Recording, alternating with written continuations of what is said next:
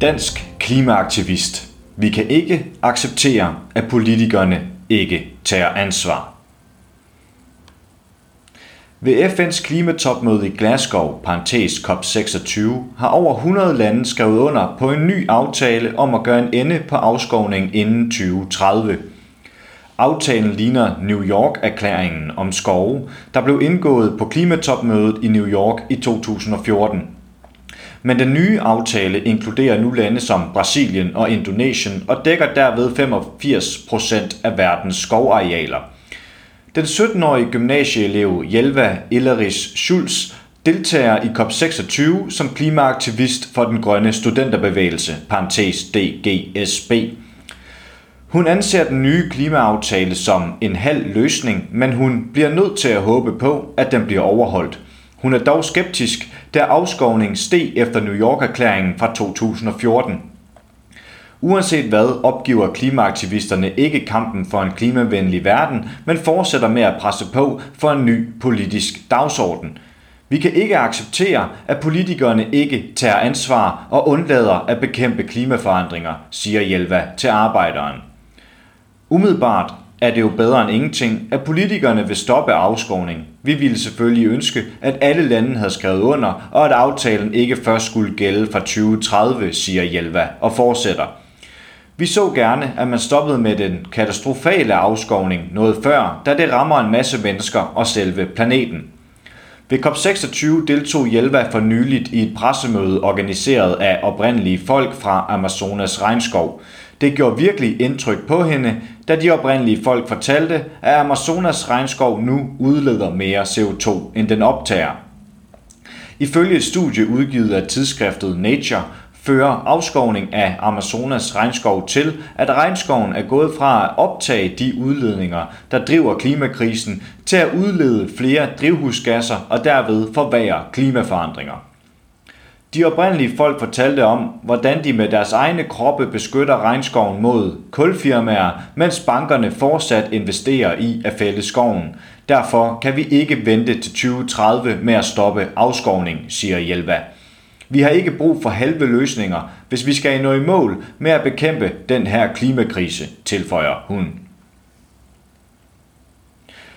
Jelva Illeris Schultz og hendes medaktivister til COP26 kæmper for, at de aftaler, som politikerne indgår, rent faktisk kommer i mål. Virkelig mange politiske klimaaftaler er ikke blevet ført ud i virkeligheden, fortæller Jelva.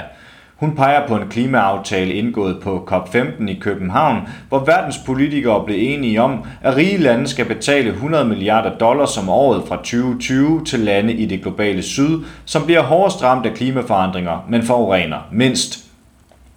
Jelva henviser i den forbindelse til en rapport udgivet af FN's miljøprogram, der viser, at klimabistanden burde være 5-10 gange højere for at dække de omkostninger, som det globale syd må betale som følge af klimaforandringer. Selvom de $100 milliarder om året slet ikke er nok, så er beløbet alligevel ikke blevet betalt, og det er også Danmark, der er skyld i det, mener Jelva. Hun kritiserer, at Danmark ifølge Information finansierer størstedelen af sin klimabistand til det globale syd ved at trække pengene fra udviklingsbistanden til det globale syd. Og så står Nikolaj Vammen fra Socialdemokratiet her i Glasgow og påstår, at Danmark gør det så godt på klimaområdet og egentlig bare skal presse andre lande til at gøre det bedre, siger Jelva og tilføjer. Men Danmark er på ingen måder et grønt foregangsland og må ikke snyde sig fra at betale klimabistand. Der skal nye penge på bordet, og ikke bare penge, der bliver flyttet rundt. Den 17-årige Jelva har som klimaaktivist for DGSB siddet med til klimaforhandlinger under COP26. Hun fortæller, at det føles handlingslammende at deltage i disse møder. Selv når jeg er fysisk til stede i de store rum, hvor forhandlingerne foregår, så har jeg meget lidt indflydelse på, hvad der sker. Civilbefolkningen har svært ved at komme til orde, siger Jelva. Og jeg er kun 17 år, jeg har ikke stemmeret, så jeg har ikke valgt de politikere, som vi sender afsted fra Danmark, så jeg føler ikke, at jeg har særlig stor indflydelse. Men ved at deltage i COP26 med op til 100.000 andre klimaaktivister, får Jelva alligevel en følelse af power, når de sammen går gennem Glasgows gader i protest. Især når man står på gaden, føler man alligevel, at man har en folkelig magt. I momentet giver det en følelse af sejr, forklarer hun. COP26 i Skotland er blevet kritiseret for at være ekskluderende, da klimatopmødet for 5. gang i streg bliver afholdt i et europæisk land. Den lange distance i kombination med sent udmeldte covid-19-restriktioner betyder, at mange aktivister fra det globale syd ikke kan deltage. Jeg har følt, at det er uretfærdigt, at jeg kan deltage i klimatopmødet, når der er virkelig mange mennesker fra det globale syd, der ikke har fået en plads, siger Jelva Illeris Schultz.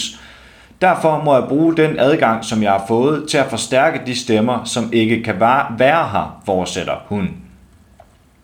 Ved at deltage i COP26 forsøger Jelva desuden at råbe de danske politikere op, så de nødvendige indsatser mod klimaforandringer bliver indført. Jeg vil sige til de danske politikere, at de skal begynde at være ærlige om, hvor grøn deres politik er. Det går ikke, at de bliver ved med at greenwashe. På den måde dræber de klimakampen, og de dræber kloden, understreger hun og fortsætter. De danske politikere bliver nødt til at være ærlige om, at de ikke gør det godt nok, og så bliver de nødt til at begynde at gøre det bedre, for det har de et ansvar for. Jelva beskriver det som fuldstændig absurd, at danske politikere ikke tager klimakrisen mere alvorligt. Selvom vi bor i et rigt vestligt land, skal vi bekymre os om klimakrisen. For det første ser jeg det som en helt grundlæggende menneskelig ting at have empati og hjælpe andre, fortæller klimaaktivisten og fortsætter. Og derudover har der for nylig været store oversvømmelser i vores naboland Tyskland, hvor mange mennesker blev dræbt, så man kan ikke sige, at klimakrisen ikke foregår her. Det her er en global krise. Men selvom udfordringerne kan virke store for verdens klimaaktivister, så understreger Jelva, at de aldrig giver op på at kæmpe. De klimaaktivister, jeg kender, er de sejeste mennesker i verden. Vi tror virkelig på det her, og vi bliver ved til den bitre ende, slutter hun. Du har lyttet til en artikel fra Arbejderen. Abonner på vores podcast på iTunes, eller hvor du ellers hører din podcast. Du kan også klikke ind på arbejderen.dk for meget mere journalistisk indhold. Du er også velkommen til at følge Arbejderen på YouTube, Facebook, Instagram eller Twitter, samt tilmelde dig Arbejderens daglige opdatering på Messenger. Vil du i kontakt med redaktionen, kan det ske ved at sende en mail til redaktion@arbejderen.dk. Tak fordi du lyttede med.